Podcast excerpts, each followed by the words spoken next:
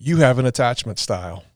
The energy that comes out of your attachment style is one of the primary predictors of the success or ultimate failure of your team or organization. Do you know what yours is? Welcome to the Leading Edge Podcast, transforming your leadership with attachment science. Together, we want to transform your leadership by sharing principles from attachment science to put you on the leading edge of leadership. Now, here are your hosts, Dr. James Hawkins and Dr. Ryan Reyna.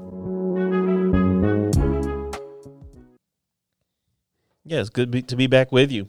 So, today is identifying the leader's attachment style, understanding your energy and motivation. Overall, this podcast um, in general is about helping you in your adaptability and helping you as a leader to be able to study your process because we know there are many great leaders out there that want to get better, and that's who we're, that's what we're trying to do. Um, in this episode specifically, what we're going to be looking at is leadership uh, from looking at the mo- with attachments, looking at the motivational force of attachment and what that is, and we want to help you ta- uh, tap into that.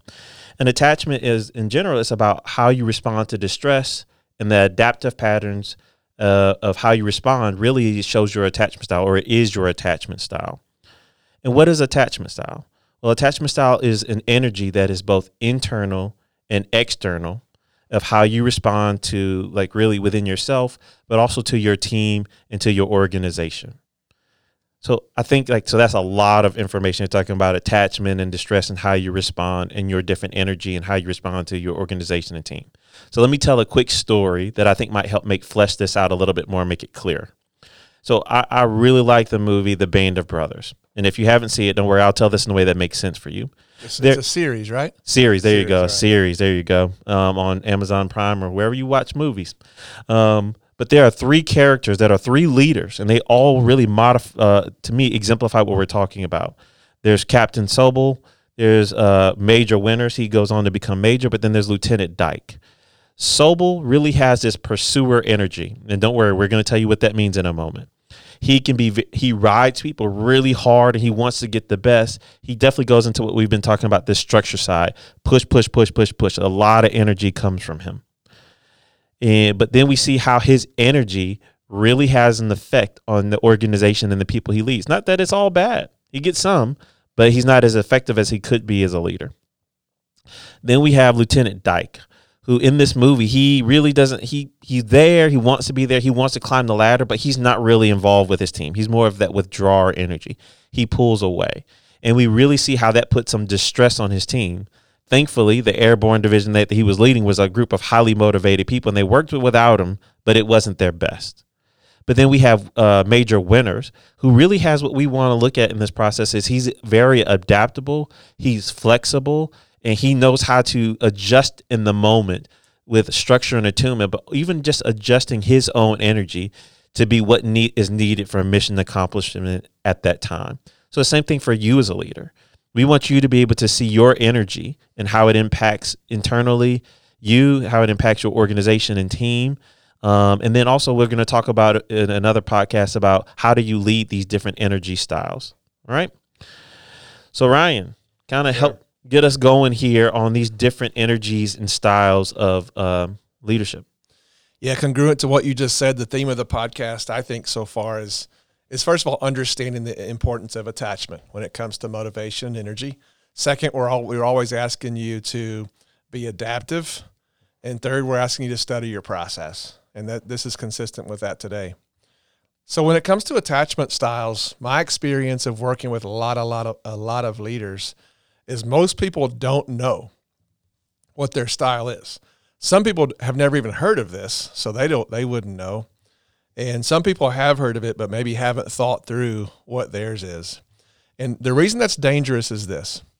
I used to have an old professor who uh, I'm a psychotherapist by trade, and uh, he would he would he's he was brilliant first of all, and so he would watch a session with his family or whatever it is, and we would say, he would say, "What'd you see?" We would come back. We were all interns, which you know you're a lot you're a lot smarter when you're an intern because you don't even know what you don't know. But but I'd say, well, I saw this, I saw this, and one thing you'd notice is we all saw different things, which is a little scary. And he would he was the most humble one in the room, by the way. And that's a theme of this is humility today.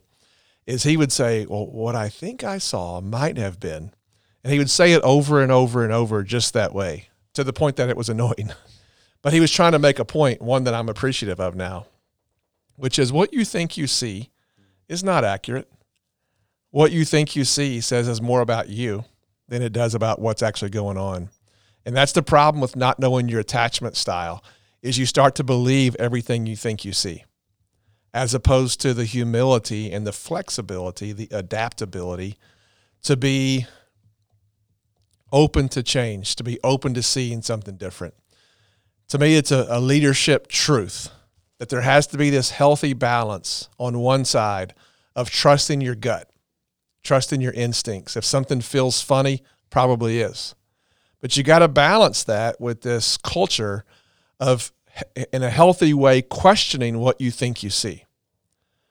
Because in that healthy adaptive tension, you will find your best footing. So specifically here, um, what you think you see in your organization, which is everything from like which of your team or your or your employee do you like the most? So before you say something like, "I like them all the same," no, you don't. you may love them all the same, but you don't like them all the same. Which of your which of your team or family member or organization do you trust the most? Which do you want to put more responsibility with? This says as much or more about you than it does about them. That same old professor used to say, what Jack's what Jack thinks about Jill says more about Jack than Jill. And few things influence what we think we see more than our own attachment style. This is not a problem. This is just reality. It's only a problem is if you don't recognize this. And then we start to become rigid in what we think we see. We lose adaptability. Then we, we lose the potential to create safety in our organization. Next thing you know, we, we our, our organization or team runs from a lack of safety. We all become rigid. We lose our adaptive strength, flexibility, and ultimately productivity. So let's review. Attachment style is the collection of patterns that you have adaptively adopted your whole life regarding how you respond to threat. And this is everything from how you were raised in your family of origin, what you learned, who you were trained by, it's all the things. If you want to get technical, and we don't, there's probably four to six kinds of attachment style. You could talk about disor- the disorganized attachment style, ambivalent attachment style disorganized often goes, well, just like a side point on this, with people with a trauma history so that it doesn't sound too psychotherapeutic. This is relevant. You ever seen a CEO who's incredibly talented, but they're just constantly, their, their staff is like, we don't know what we're going to get today. Sometimes they're on fire, sometimes they're gone. They're unpredictable. That, that would be typical of a disorganized attachment style. One minute I'm your best friend, the next minute, I treat you like an enemy. And so you see that because there's a lot of leadership people with, with a lot of trauma. Because sometimes when life is hard, you develop these great strengths as a way to survive, which really works well some of the time. So you see a lot of CEO types. Maybe you're one of them with a lot of trauma history. If that's the case, man, this podcast is for you because you're going to find yourself being a complete mix when we talk about attachment styles through this. But we want to keep this simple. We want to talk about two attachment styles that exist on a continuum. These are not inborn, these are not fixed traits, these are a dynamic pattern that, again, exist on a continuum. And the words that we just used them as the anxious attachment style, which goes with the word pursuer, and the avoidant attachment style, which goes with the word withdrawer. Again, they exist on a continuum. On one end of the continuum is a fairly secure pursuer. You know, it, it works pretty well. The energy that comes in is a moving energy, and it's all good. On the other extreme, a pursuer styled leader can cause a lot of problems. Same with the withdrawer. exists on a continuum. All of us are a mix of the two. So I'll just save you the emails you're going to send us because we get this every time we talk about this. Like, well, I think I'm a mix. I'm like, we're all a mix. Again, this exists on a continuum. And at the same at the same time, it's really important to notice this and study this. So we're not trying to nail someone down, but to see these as adaptive patterns. So as as James said, attachment is about how you respond to distress. It is a threat mitigation system. So this anxious attachment style, or what we're going to call pursuers, these are people who, without choosing, their body has a has a um, set pattern of response of seeing a threat or perceiving a threat. It can even be an imagined threat, by the way, sometimes is. Mm. And the body creates a bunch of energy. And this energy says activate, activate, activate, turn the volume up or else. Mm-hmm. It's often very tied to missing out on something, losing connection. Uh, it's a very anxious, sort of a fearful expression. That's our pursuer. And I like what you said there because it's what they see. Going back to what your professor said, they're responding to what they see and how their body is then responding and or telling what, them about what they see or what they think they see. What they, what exactly? Yeah, yeah okay. real or imagined. The withdrawer is kind of the complement to that. Same same process. Threats are seen or perceived, real or imagined, and their body says, "Move away from this conflict. Unwire the bomb first. Let the storm pass over. Don't engage this or it's going to make it worse. And then we'll come back after I've thought everything through, make sure I don't make anything worse, then we'll fix it. Mm-hmm. Both of the cause and the goals are the same. It's the space in between where the energy is so, so different. Mm-hmm. So I can tell you this if I'm going to be a part of an organization, I would sure love my leader to know what style they have because pursuer style leaders can be great. Withdrawer style leaders can be great. But both of them come with specific strengths and I don't want to say weaknesses, but the areas they have to be careful with mm-hmm. so that these styles don't take the direction of the team the wrong way. Now, I know we're about to go into the benefits of both and like the things we have to be careful of, but I just want to catch a point that you made earlier about um, that we are that we are all a mix of both. And I want to catch you for this as a leader because sometimes with these leadership assessments and personality profiles or whatever, it gets to which one is the good one and what's bad. But what you're really saying here on this one is is the key is we want you to know so that way you can be able to not get caught in rigidity of being stuck over depending on kind of like one maybe one to three moves to get you out of a space. Also it's not just to, to keep you from doing bad. We also wanted you to know this so you can get the most good from your energy.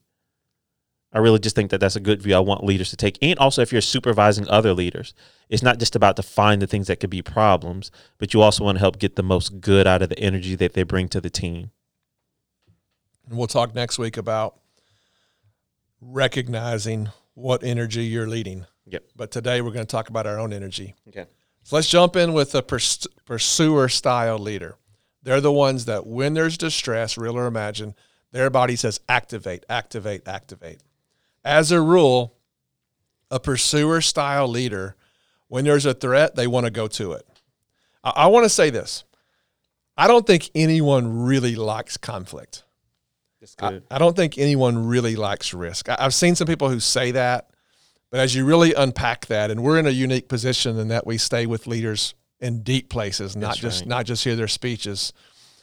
You start to realize even these people who are really good at conflict, like a, a leader who has training as a lawyer, they've trained themselves to be able to do it. They've even found pieces to enjoy it because they can think of it differently than I do. That's what lawyers, I think, do. Lawyer uh, being in law school trains you to really see conflict as this sequential Rubik's Cube where it doesn't take it so personal.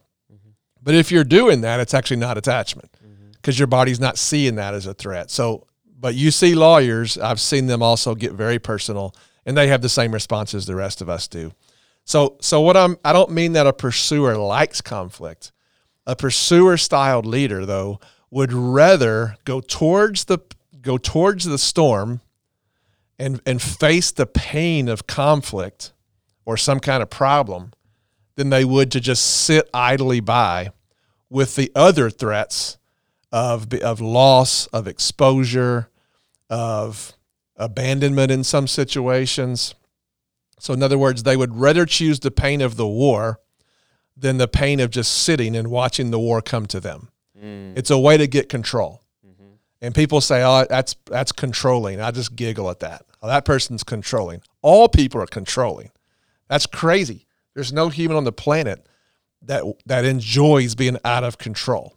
We just have different ways of going about how we get in control. And the pursuer way is an activating way. There's good parts of a pursuer style leader. If you ever see an organization that grows fast, take it to the bank. They have a pursuer style leader. Pursuers tend to push. Pursuers are known to have followers who grow a lot. Mm-hmm. Pursuer style leaders are great at that. If we talk about in previous episodes, that push in the structure side, that challenge. Mm-hmm. That pursuers tend to be great at seeing the potential in their followers and motivating and encouraging them to do better. Mm-hmm. Those are the primary strengths I see as a leader. What would you add to that, James? Yeah, I just want to make sure I ask a question to orient here. So I'm taking a risk on live. Um, so what we're not saying here is I liked how you're saying pursuer style. You're being very intentional with that word. Mm-hmm. And what we're still talking about with attachment is is in moments of distress or just yeah distress because leaders that's what we pay them for a lot. Yep. They're pushing, they're they're they're dealing with distress, not just like conflict, but even like that pursuer leader trying to grow an organization. They there's some tension there, and they're trying to. Let me just comment on that because I think in the in the context of leadership, when we mean distress, we could also mean change and growth. There we go. Thank you. Because change and growth is also distress. There you go. Exactly. So yeah. So what I'm saying here is, so I went to an organization and did a consultation, and what they were getting stuck on, they were wanting to treat this like pursuers who are like, I'm, I'm a pursuer as a biker, and that makes me do this, or I'm a pursuer as this. But what we're talking about is in is the energy that comes out of you during times of distress. Correct. It's not how you always live. Correct. So this could look different when you go home or what you're doing at, in, in church or whatever. Yeah, and you can learn to maybe manage this energy differently, but mm-hmm. you don't get to choose. There we go. Okay. And it's not about how you want to be. Mm-hmm. Your body either sends this energy to you or it doesn't, mm-hmm. or, or, or, makes makes available to you these kind of strategies or it doesn't. Mm-hmm. And again, we're all a mix. If you study me, for instance, I'm a mix. Mm-hmm. You know, if you ask people who have been around me a long time, they'll see elements of pursuer style and withdrawer style. But if you t- if you total them all up, the sum is going to be probably a little more of a pursuer style than a withdrawer style. You can even listen to our podcast and count the number of words. James, you're probably a little more of a withdrawer word style. Yeah. And so, you know, we're we're recording this right now in the middle of COVID nineteen. So, you know, I don't know. We may listen to this in ten years and look back on this as a crazy memory. But one of the things that you've noticed about me, just as an example, is when when this hits and there's a lot of threats around, I lean towards it. I'd rather get out in front of it. I'd rather activate. I'd rather be two weeks ahead of the threat than to wait and be behind it.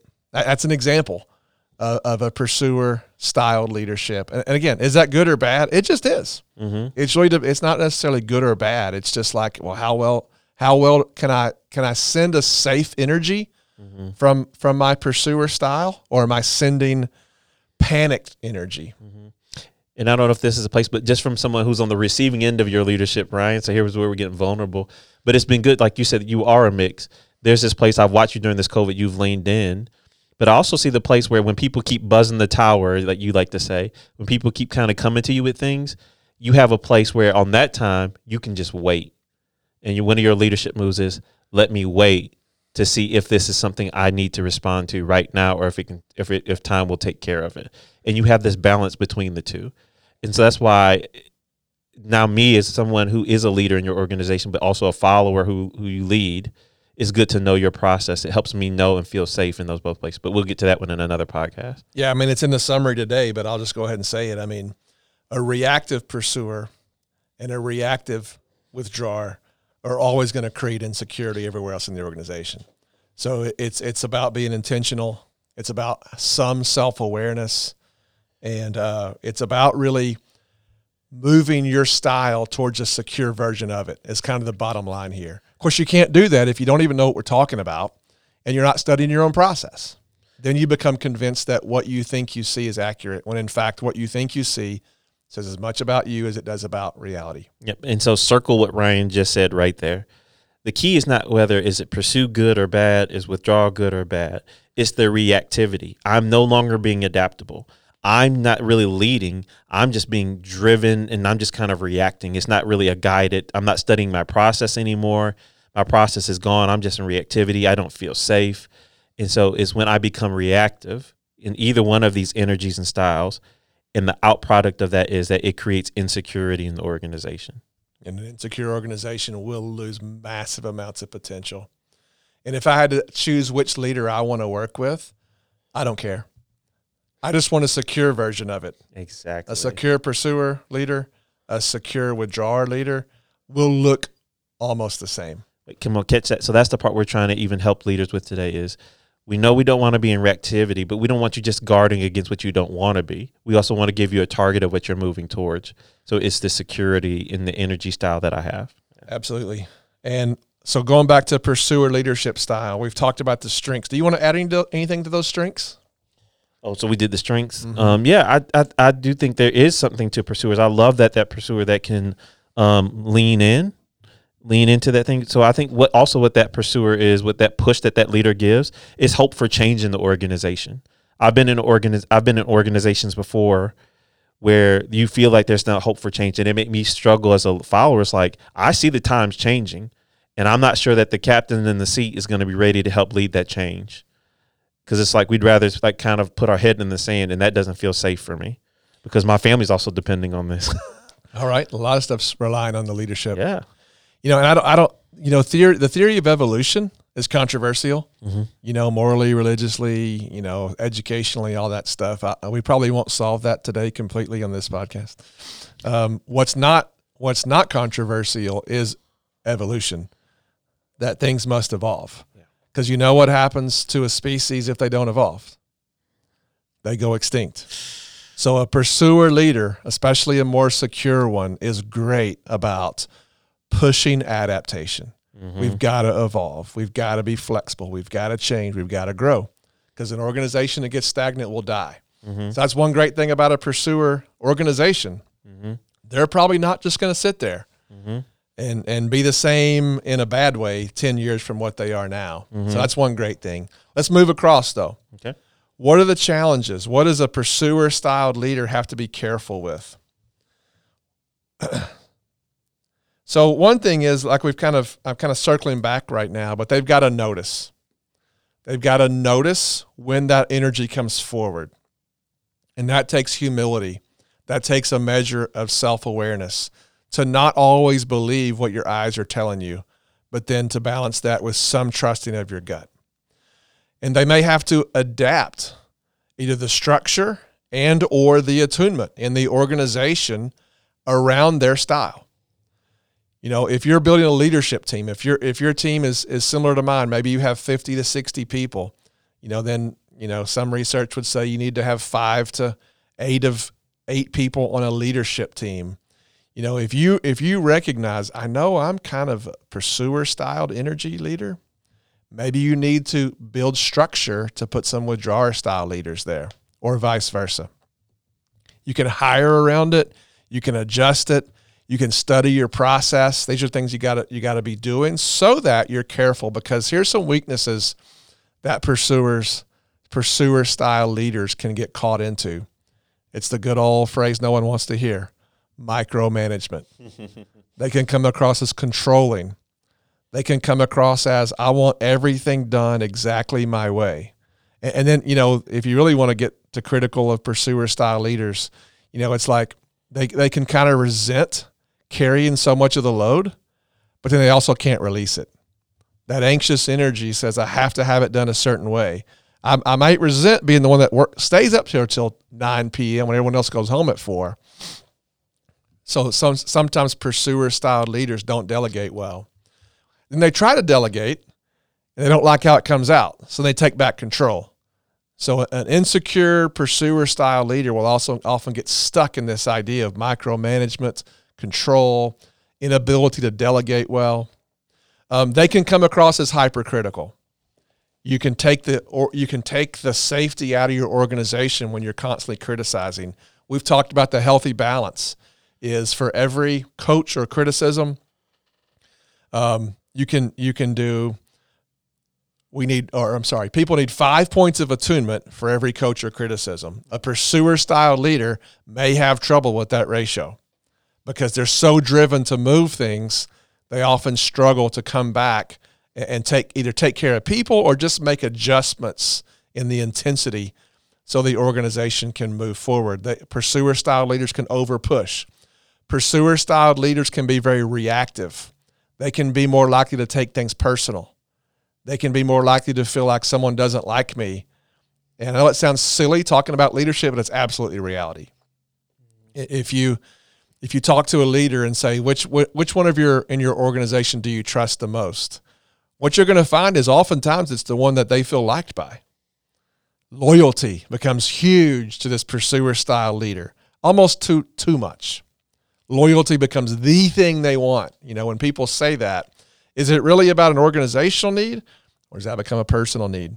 Does that speak to the fear that someone has? In extreme situations, they can become paranoid. Right? These are the things a pursuer style leader has to watch out for so that they don't take safety out of their organization. Yeah, and I think one part of that is that also that they can be so attracted to the problems and what can be seen as negative issues that they don't that they don't acknowledge the positive. Which you're kind of catching that with the ratio. So it's good that you have that eye for the problems, but it's also like a special skill to be able to catch when good things are happening and to celebrate those things. For sure. For sure. Well said. Well said. So now let's switch over to the other side.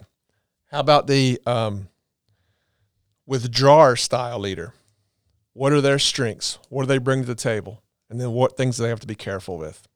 Lots of strengths for the withdrawer style style leadership. They tend to be hard workers. They tend to be performers. A content leader tends to be a withdrawer leader. Is that good or bad? It's it could be either one. Depends on how secure, depends on how the energy is conveyed. But if you're leading an IT company and you invented the software and you know it like the back of your hand and you're just a stud IT person, I don't even know what that means. Um, there's a pretty good chance your style is going to be more of a withdrawer style. And what what's important about that is that you recognize and see that coming. So withdrawer style leaders, they tend to be not micromanagers.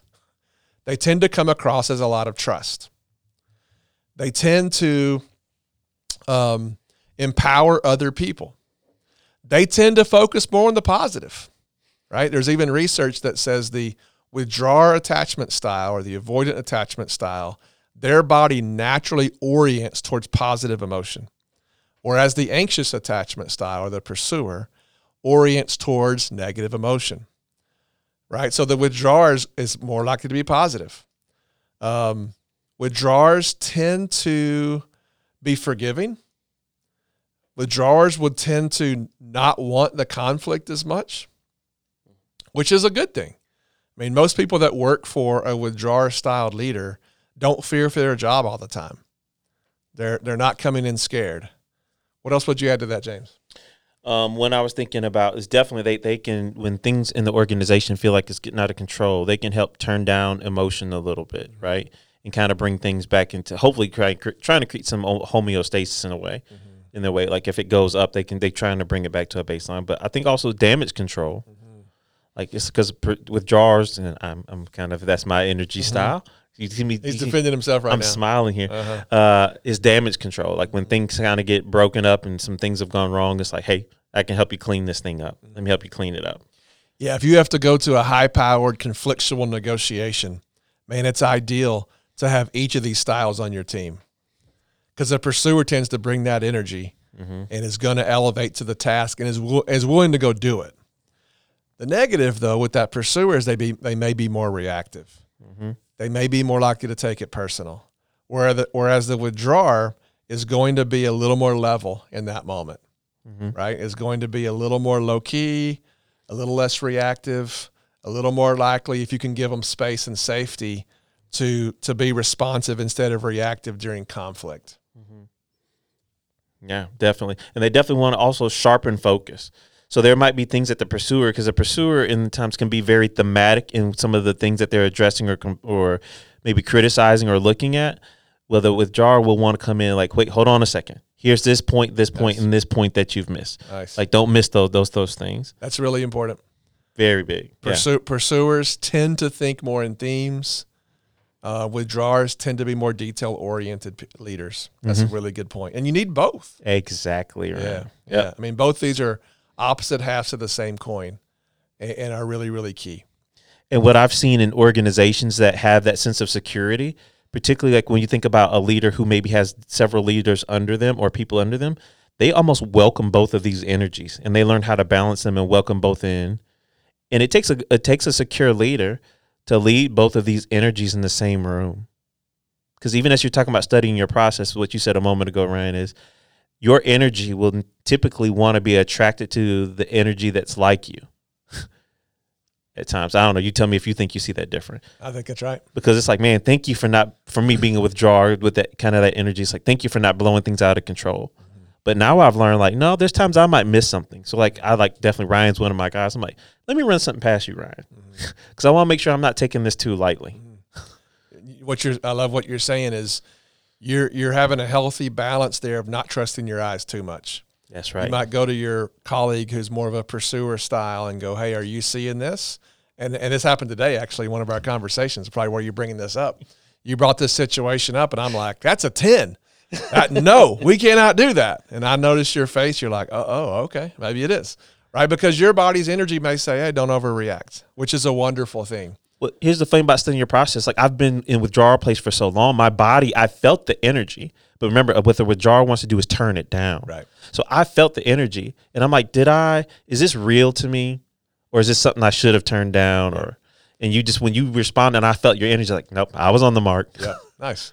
And and you also made a clarification that we may be being a little sloppy with our language. Okay. It's actually the same energy Yeah. from the pursuer style and the and the withdrawer style. It's just the body suggests different strategies. That's right. And all of this happens outside of our awareness, by the way, which is what makes this powerful and potentially dangerous, but also potentially incredibly valuable if you can harness its power. Let me say that statement again. It's the same energy.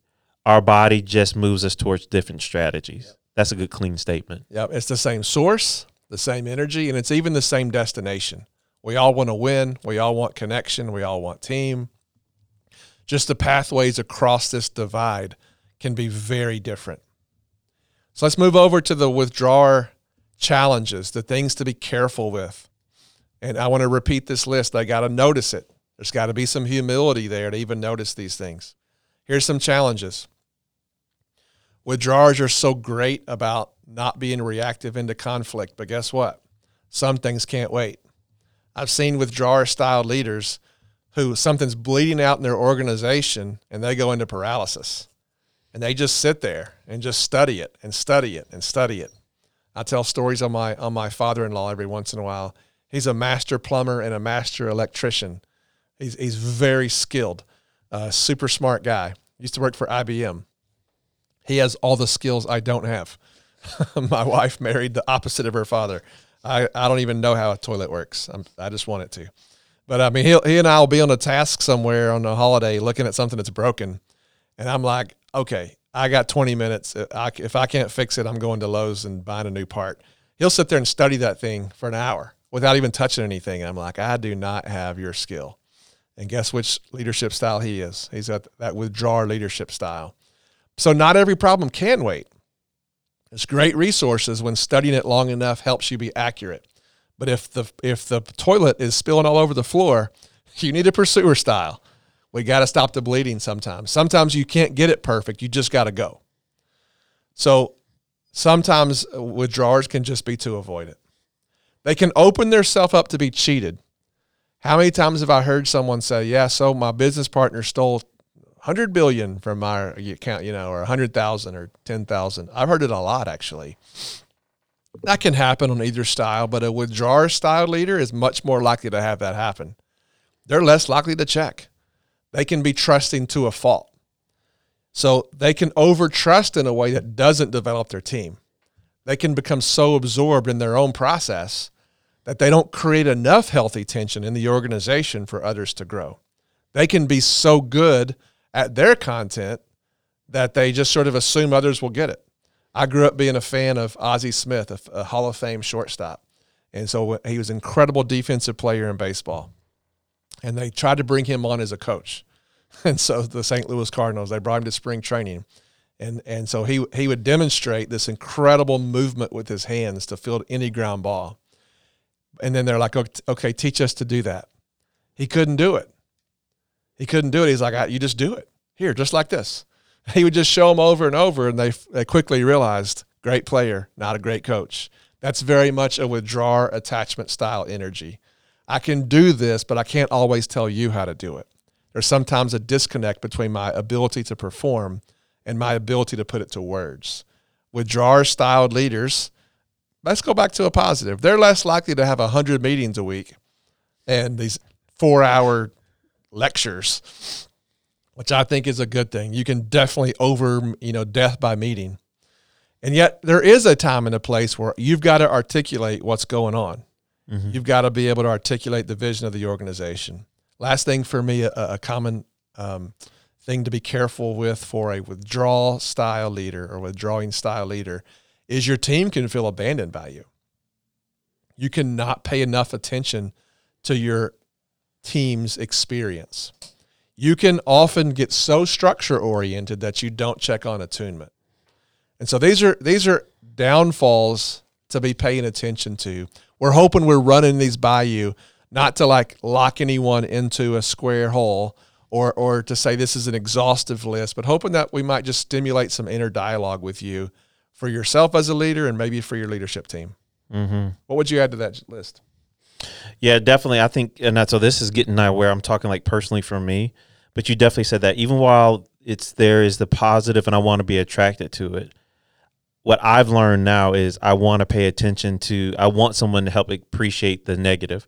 So one of that we've mentioned this book or I've mentioned it, the culture code, and he studied like a Navy SEAL, which I know Ryan loves Navy SEAls. Mm-hmm. Um, and what what this made this one Navy SEAL such a great leader is he learned really quickly like he invites criticism into his process. Mm-hmm. So he'll come up with a battle plan and he'll say, "All right, now poke holes in it." And I've learned to embrace that now as withdrawal. Like, I want to see the good and go celebrate it, but it's like, hold on a second. Before I fully celebrate, tell me if there's something I'm missing. Then it's like, okay, now let's rejoice, right? Let's be happy, that kind of thing. Um, also, I in that would be that would be get me telling Navy SEAL story all day.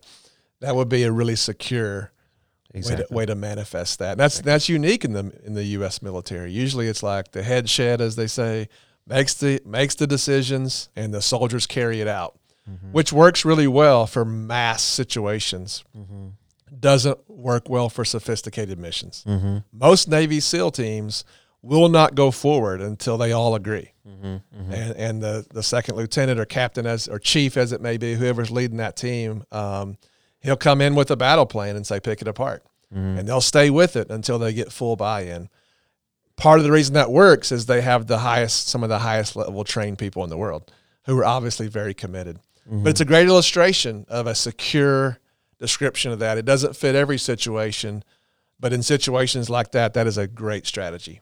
Yeah, and one that the lesson that's really stuck with me of consulting with a couple like faith-based nonprofit organizations is for that that the kind of like talking about like the not so the type we got to watch out for is withdraw a withdrawer energy type leader is you have to be very careful of like losing the energy and safety of your organization. So I've definitely seen these when they get uh, triggered, it's almost like they still face because they go into their head. The withdrawal energies takes them into their head to figure out the logical or rationale part because it feels like I'm seeing all this emotion. Everybody's so reactive, and then what come they come back with sometimes is all the rational reasons of why what you just said to me is illogical. Right. And then I've watched the people in the organization just sink in the chair. Yeah.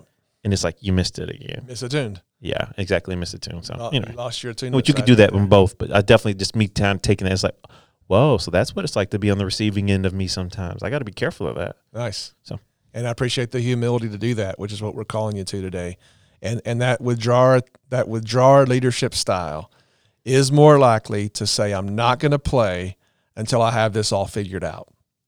The problem is it doesn't work like that all the time. Sometimes you've got to participate in a conversation to let it develop. So, uh, so I want to I want to go three directions real fast as we wrap up. Is that all right? Yep. Number one, homework and the challenge. Oftentimes, so first of all, people are like, what about, because there an assessment I can take to develop? There's a thousand assessments, but I don't think you should take it. I think you should listen and, and participate in, in the conversations and then get feedback from other people around you. Just like this personality style stuff, the MMPI, the DISC 4, the um, Enneagram, all these popular things, which are fine. To me, sometimes they're trying to describe attachment variables without attachment language, which to me is a mistake, but whatever. You know, but if you really want to have an accurate disc profile or MMPI or your attachment style, the best person to do it is not you. You know, go get your colleague, somebody that works below you, works above you.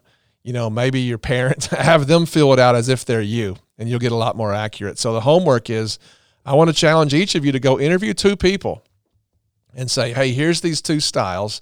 Which do you think I am? What's it like? Here's a great question for the leader. What is it like to be on the receiving end of me? So the example that we use, we may have used this before, is it's like playing tennis.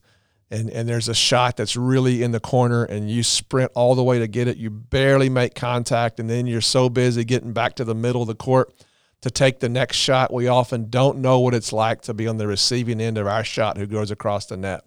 So go interview someone and find out. Be open to, le- to learning. Uh, next takeaway is the theme here, I hope you're hearing, is that the more secure the pursuer style is or the withdrawer style is, the better.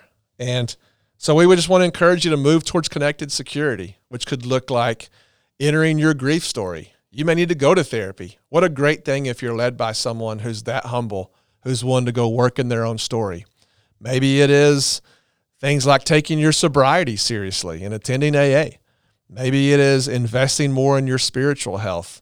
The more connected you are with yourself, other people, your community, the more you, as they say in AA, don't orphan your story.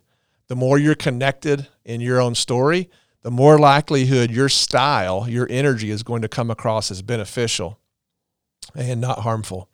Last piece for me, based roughly on some feedback we've gotten from this. Have you have you led have you read or been a part of the leadership dialogue in books? I, I would suspect everyone who's listened to this probably has. Otherwise, you wouldn't be listening. And um, I think it's all good. You know, if you study a concept like marriage, I read books on marriage, and I'm like, no, you should burn that book. Leadership, most books are good. My, my, critique on them, and I'm going somewhere with, with this, is that it almost comes across as random. Because when you get a piece of leadership advice, it's usually good advice. The problem is step back and go, hey, was that attunement advice or was that structure advice? And the problem with the good advice is you don't recognize that that one piece of advice has strings which ties to the other side. Mm. So if I go do a repair with an employee, is that good or bad? Well, it's good if I have the right structure in place. If I have the wrong structure in place, I may be doing great relationally, but what I've done is just confuse things. So every move you make in leadership, you must realize it's attached to the other side. Every leadership move is a systemic move that affects every other area. Leadership is like a baby mobile. You pull down one piece, all the others move. And so this adaptability is something that we've hopefully emphasized heavily here.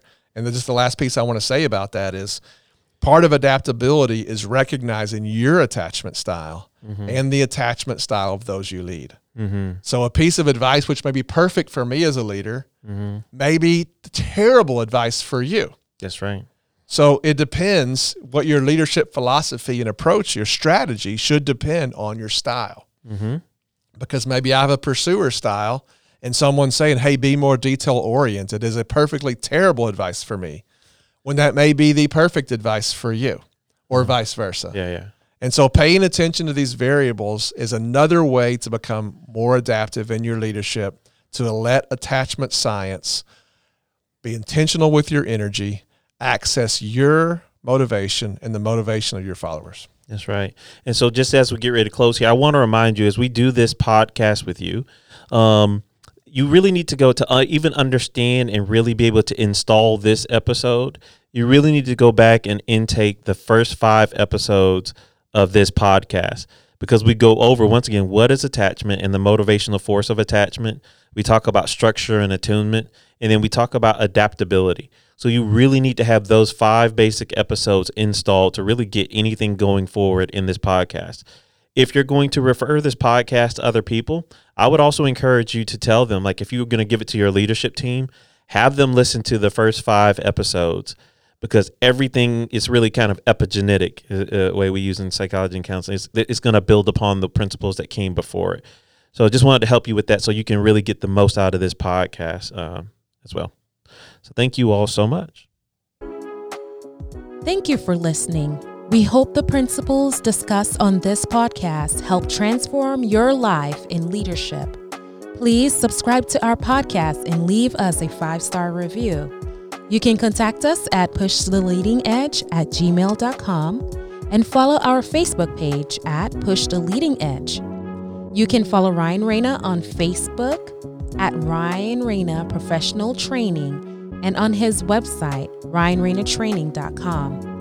You can follow James on Facebook and Instagram at DocHawkLPC. You can also check out his website, docHawkLPC.com.